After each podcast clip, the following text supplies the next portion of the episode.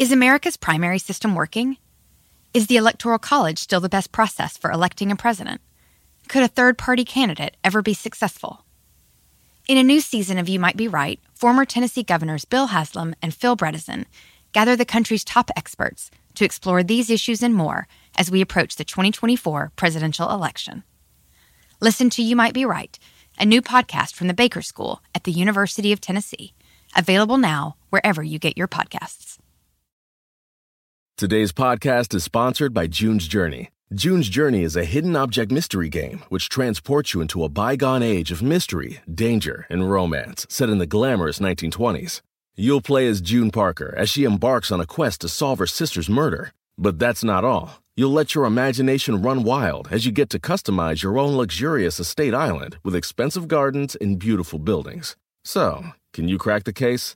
Download June's Journey for free today on iOS and Android. Hey there, I'm Jack Rodolico, and I helped make Supervision, this podcast that you're about to listen to. I'm really happy you found Supervision. I can't wait for you to hear it. And I'm just poking my head up here so I can share a quick word with you. What you're about to hear is sort of a reboot of Supervision. We originally released the podcast in May of 2019. At that time, we told the story of why a man would thrive or fail on parole. We released Supervision in 4 episodes, and we thought we were done. Emily, Supervision's host, wasn't planning on doing more reporting. And then Emily uncovered this new fact. It was something she could not have known about the story back when we originally released Supervision. And once she had discovered the new thing, it made us realize that the story we'd told was incomplete. So we set out to make a 5th episode with that new information, which we did. But while we were making that 5th episode, the new reporting Emily was uncovering, well, it was shifting what the entire story was all about. What had started as a story about why a man would thrive or fail on parole turned into something much bigger, into a story about survival and about just how hard it can be for a reporter to get to the truth. So we decided to make some changes to those 4 original episodes, changes that would make the whole podcast, all 5 episodes, reflect the whole story we felt we needed to tell. What you're about to hear is the rebooted Supervision, the story as it stands in April 2021. In the interest of transparency, we've posted all those original episodes on our website. There, you'll also find a note that details why and how we changed what we changed. That's at supervisionpodcast.com. And by the way, we're releasing Supervision this time as the 2nd season of Document, which is where you'll find more enterprise and investigative podcasts from New Hampshire Public Radio. So if you like Supervision, keep following this feed. All right, that's pretty much the last you're going to hear from me. Thanks again for listening. It's hard, looking back at this story, to remember where it started. So much has happened since then. But I guess if I have to start it somewhere, it would be at my kitchen table.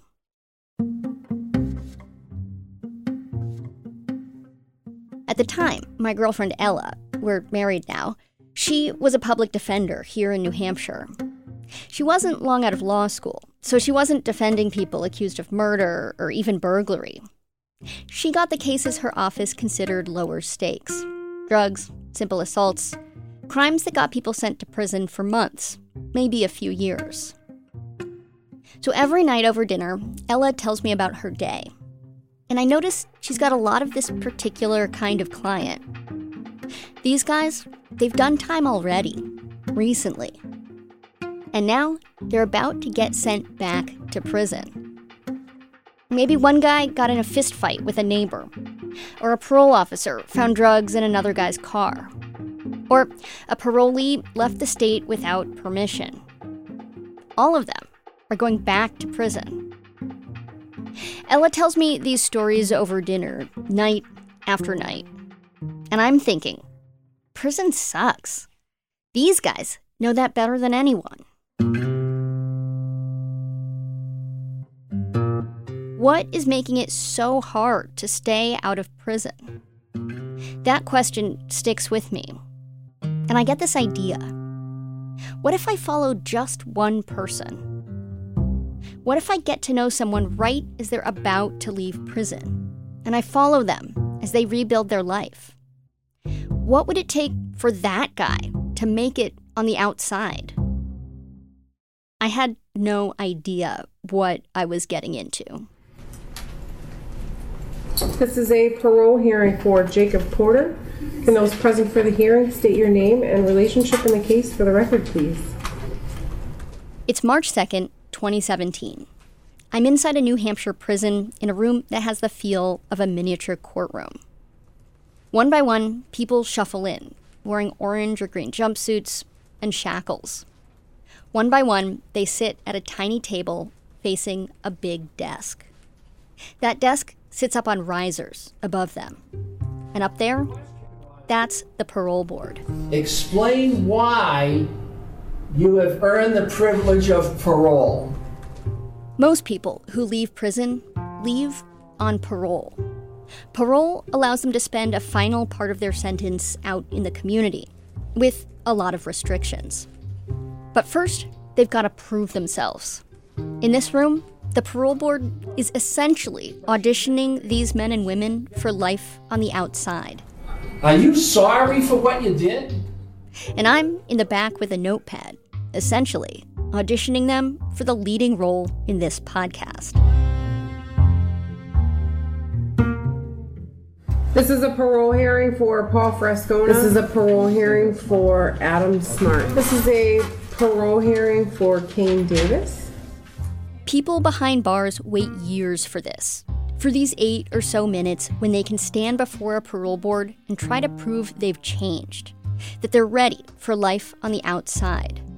Their freedom literally hangs in the balance. I found out I can't change the past, so I just got to move on and look forward to the future. And years old, never had rehab, and that substance abuse issues. It all stems from mental health. Yep. The parole board sits as one person after another goes before them. And something that strikes me is how practical and mundane the questions are. Make sure you have that appointment before you leave. So do you have a mental health provider in the community? And you already have a job lined up? I do. Okay. They want to know the person before them has a concrete plan for life on the outside. They want to know you've got a job, you've got housing, you've got transportation. If you haven't planned these details, the board knows it will be hard to succeed. So she's okay with this? Yep, she's okay with this. Kane Davis tells them if he's released, he's going to move in with his ex, someone the board chair refers to as his baby mama. 3 kids and some other guy that lives there? Who's he? That's her boyfriend. So I'll be sleeping in a little boy's room. He's all for it, too. He's like, oh, he goes, oh, we're going to have playtime. He goes, we can sit and play toys and matchboxes. I'm like... He says he's moving in with his ex and her boyfriend. He gets paroled. What would your day look like if you didn't do what Mr. The board wants to know about more than just your living situation. They want to know what you're going to do with your time. Well, I don't understand what you're trying to say. Like, what would my day look like? Yeah. What do you do? What do you do with your time? Paul Frascona seems particularly unprepared for this moment. He's not in the room. He's video conferencing in from another prison. Paul says when he gets out, he's going to watch TV, walk to the park, and obsessively clean his apartment because he's got OCD. Oh, so how many years have you been behind the wall? I've been in foster homes, group homes. I've been in prison basically almost my whole life. Yeah. So what we're asking... substance abuse issues, it all stems from mental health. Yep. And I've been self-medicating for a long time. Yep. This is Adam Smart. He's almost too put together. In my notebook, I write in caps, really smart. And one board member thinks he's making excuses about why he hasn't gotten drug treatment. And she loses it. I think you're full of shit, and I think you're just trying to sell a nice boat down the river. And it's just, you're full of it. You're full of yourself. It's all on record, right? Every time we've gone to mental health? Every single time. Okay, so you can see. And what are you taking for medications? Nothing. No. Why? Because they want to put me on sleep meds for anxiety. Right, because do you... It's wild to think of it as I sit in the back of the room watching these men and a few women pass before me in this parole hearing conveyor belt. Most of them are going to get out of prison on parole. And then half will come back. Half of people on parole in New Hampshire end up right back in prison in less than 3 years. And in most other parts of the country, the odds aren't much better. Yes, ma'am. Okay. This is a parole hearing for Josh Lavinitz via video in Berlin. A new face appears on the screen. He's sitting in a prison in Berlin, New Hampshire, way up north. He's got a short buzz cut, and he's wearing these rectangular, wire-rimmed glasses. You're looking to parole, is that correct? Yes, sir. Where are you looking to go? Some folks have family in the room during their hearing. Some wave and say I love you through the video screen. One guy even has a lawyer. But I'm the only one back here when Josh Lavinitz comes on the screen.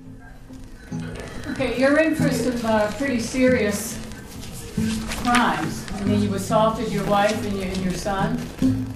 And yes. Looking at your record, there's a lot of assaults in your history. So how have you changed? Well, I'm 39 years old. I lost everything because my decision-making, my lack of decision-making. Josh has good answers to all the questions. He's got job prospects. He knows where he's going to live and get treatment. And, he says, he understands now how his bad decisions are fueled by alcohol and depression. All right, Mr. Lavinitz, we are going to grant you the privilege of parole. Your minimum. The board walks him through the conditions of his release. He'll get out in 2 months, in the spring. Well, you know what you need to do. Yes, ma'am. Good luck. Thank you, ma'am. At the bottom of my notepad, I write the words, good candidate, and circle them. The day after the hearing, I write a handful of letters. I say, I want to know what it's really like to get out of prison and to try not to get sent back. I want to know, what does it take to make it on the outside? Will you work with me to tell your story? 2 weeks later, I get a handwritten letter. It's from Josh Lavinitz, number 22176. From New Hampshire Public Radio, this is Supervision. I'm Emily Corwin. Episode 1, The Privilege of Parole.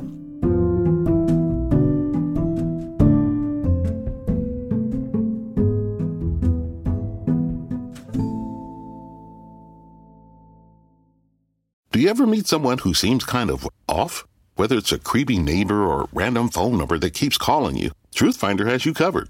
You can search for people by name, address, phone number, email, and more. TruthFinder can be especially helpful for running confidential background checks on anyone you're planning to meet from online dating apps.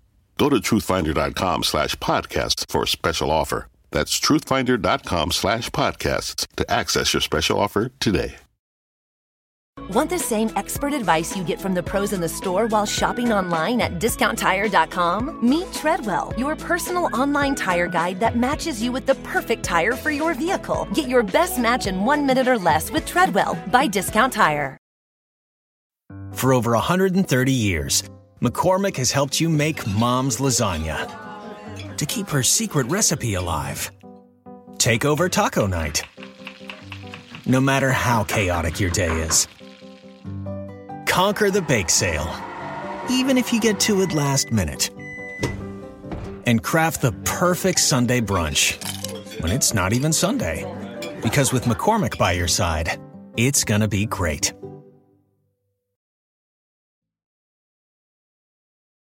Josh's letter is postmarked March 17th, 2017, just 2 months before he gets out. Hi, Emily, he starts. This is my first prison sentence and my first time on parole. I am kind of nervous that my parole officer would be waiting to cut my throat at a moment's notice, But at the same time, I am very determined to be successful and rebuild my life. He writes, I have goals that need to be accomplished. After I get the letter from Josh, I set up a call with him. All right, you can hear me okay? Yes. Great. So, I explain I want to follow him in the weeks leading up to and then the months following him getting out of prison. I want to check in with him a lot. Do you have any questions? Not really. I'm nervous about this whole parole thing. And what's scary about parole? Coming back here. Are they out there to, are they just waiting for me to hang myself? Are they there to help me? At his parole hearing, Josh mentioned that he has mental health issues. He tells me he got on top of it in prison. Later, he'll list for me all his diagnoses: bipolar disorder, PTSD, attention deficit disorder, alcohol abuse. How much of the trouble that you got in do you attribute to not being on your meds? A lot of it, because I'm very up and down, very inconsistent with my mood, I guess you can say. So, the Josh that I'm talking to right now, is that up or down or in between? It's in between. It's not bad. Okay. I've been going at a steady pace, just anxious of getting out. Because I know I can do good. I'm 39 years old, and I should not be in this situation right now.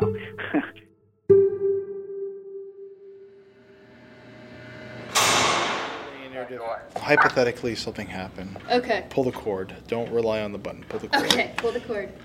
1 week before he's scheduled to get out, I meet up with Josh at the prison. He's been locked up in Berlin, a city just north of New Hampshire's White Mountains, about 50 miles from the Canadian border. Hey, could you page Lavinitz? Could you page Lavinitz from the dorm down to the visitor room, please? I put my things in a locker and follow a guard through a series of locking doors to a small attorney-inmate meeting room. A faux wood desk and a TV take up most of the space. Hi. Hey. Nice to meet you. You too. So I'm just going to have this rolling the whole time, just so you know. Okie dokie. Sounds good. Josh is smaller than I expect, maybe 5'3". The cuffs of his baggy green prison jumpsuit hang down past his wrists. He's got brown hair and a short buzz and those wire-rimmed glasses. He sits down. Yeah, I'm excited. Lower housing, 5-minute movement. Lower housing, 5-minute movement. Loudspeaker. That's the loudspeaker. Yeah. Okay, cool. I can't wait to get out of here. This is crazy. It is. 2 years of this is not for me. Josh fidgets and leans in toward my microphone. I want to understand his life here, so I ask what his day is like. He tells me he wakes up every morning in a big gym full of 50 other guys. Yeah, it's like almost like a homeless shelter. It's a big gym area. The basketball hoops are raised up. And there's an electric kettle, which he uses to make instant coffee. It's pretty much, it's freeze-dried coffee, so it's like you add hot water, and there it is, And I wait for my meds, take my meds, and then I usually work out. Josh sounds bored just telling me about it all. Take a nap, lunchtime. And the gym he works out in, it's identical to the one he lives in, only instead of bunk beds, it's empty. Josh is religious about his workout routine. 6 days a week, 3 hours a day. And he's always hungry. At lunch, he says, the other guys know to give him the discolored, stinky bologna they refuse to eat. Tuesday will be back and chest. Wednesdays will be shoulders. Before he went to prison, Josh loved to hike. He kept a list of every mountain in New Hampshire's presidential range. Those are the tallest mountains in the state. Every time he hiked a new one, he'd check that peak off his list. One thing that drives him crazy in here is the prison is closer to those mountains than he's ever lived. Especially in the fall time, because from the big yard you can see, I believe it's Madison and Jefferson and Washington in the background. And every September, I was like, I bet there's Appalachian Trail hikers coming from Georgia going over that right now, going to Maine. Yeah, it's kind of a tease. but it just gives me more reasons to change things, you know, because steel and concrete's just not my thing. Josh's record is peppered with low-level assaults and drinking and driving. The opiate epidemic is in full swing here in New Hampshire. Josh says he doesn't do drugs. I've always went to drinking. I don't like needles, so that eliminates that whole thing. I can't stand needles. So, but alcohol has got me in some trouble in the past. So, yeah. It's something that I can look forward to working on once released.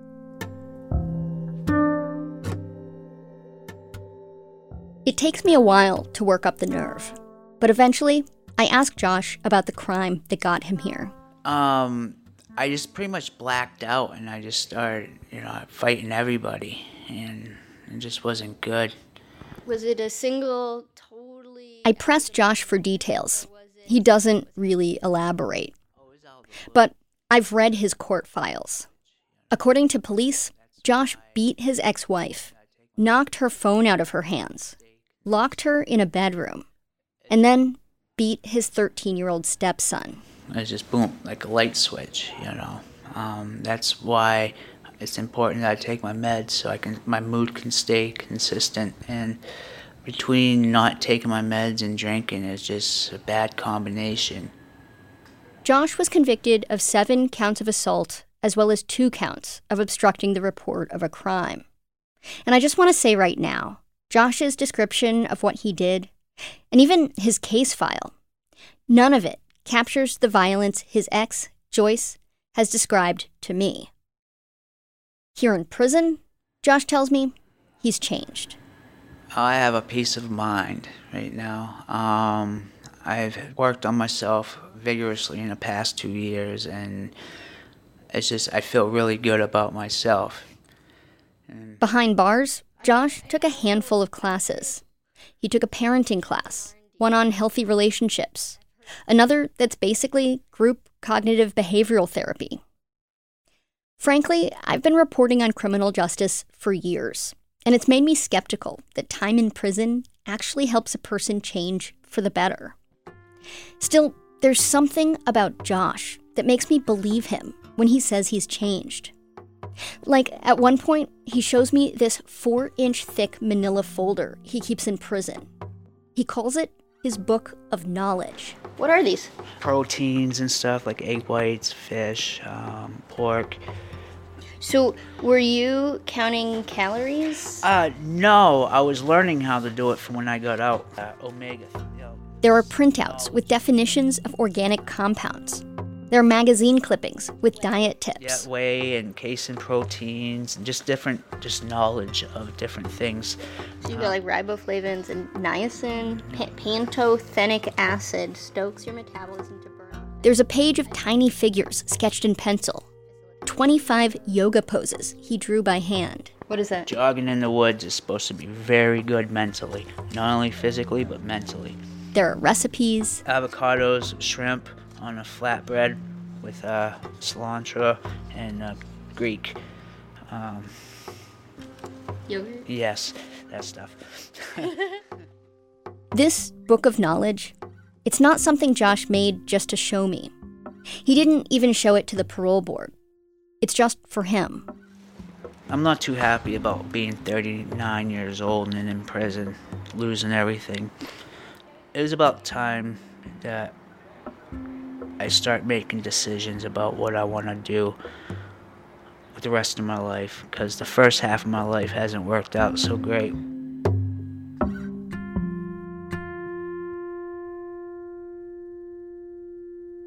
May 4th, 2017 is Josh's parole date. His mom has the day off of work from Walgreens. She's never visited him the whole time he's been here. In fact, nobody has. Josh's mom is planning to pick him up at the prison the day he gets out. I book a motel nearby so I can tag along.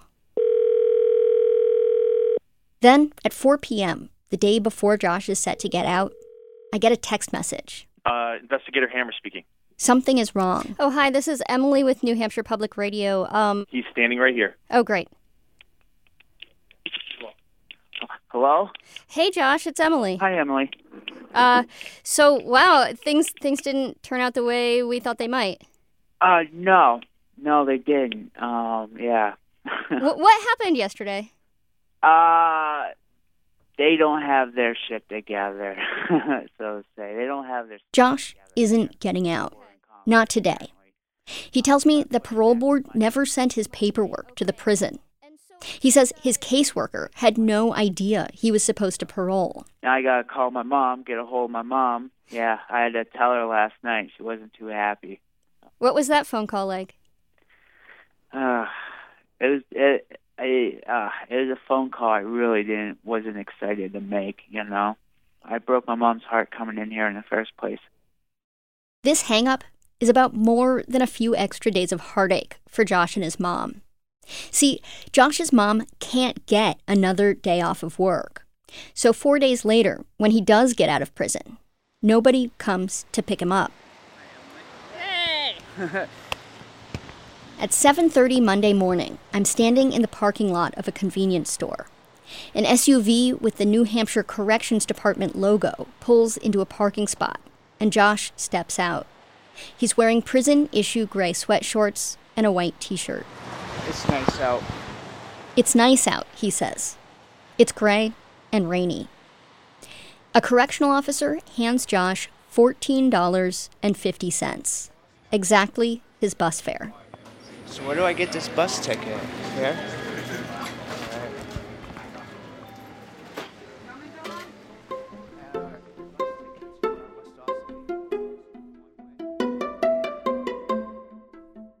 All 5 episodes of Supervision are in your feed right now. Next time, on Josh's first day of freedom, something happens there's no way he could have prepared for. What do we do?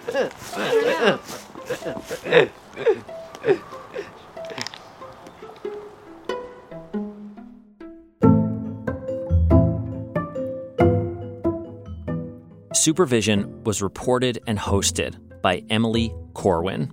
It was produced by me, Jack Rodolico, editing by Dan Barrick, Erica Janik, and Maureen McMurray. Additional production by Jackie Fulton, digital production by Sarah Plourd and Rebecca Lavoie. Supervision is a production of New Hampshire Public Radio. If you are in an abusive relationship and you want help making a plan to get out of it, you can call the Domestic Violence Hotline. Their number is 1-800-799-SAFE. If you're unable to speak on the phone safely, you can go to their website, thehotline.org. And if you think you may be mistreating or hurting your partner, you can get help at the same place.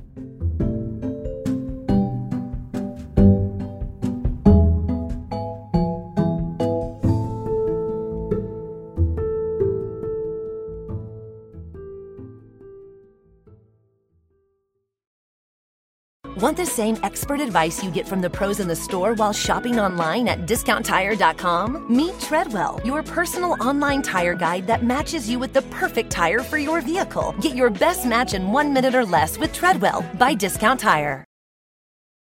For over 130 years, McCormick has helped you make mom's lasagna to keep her secret recipe alive. Take over taco night, no matter how chaotic your day is. Conquer the bake sale, even if you get to it last minute.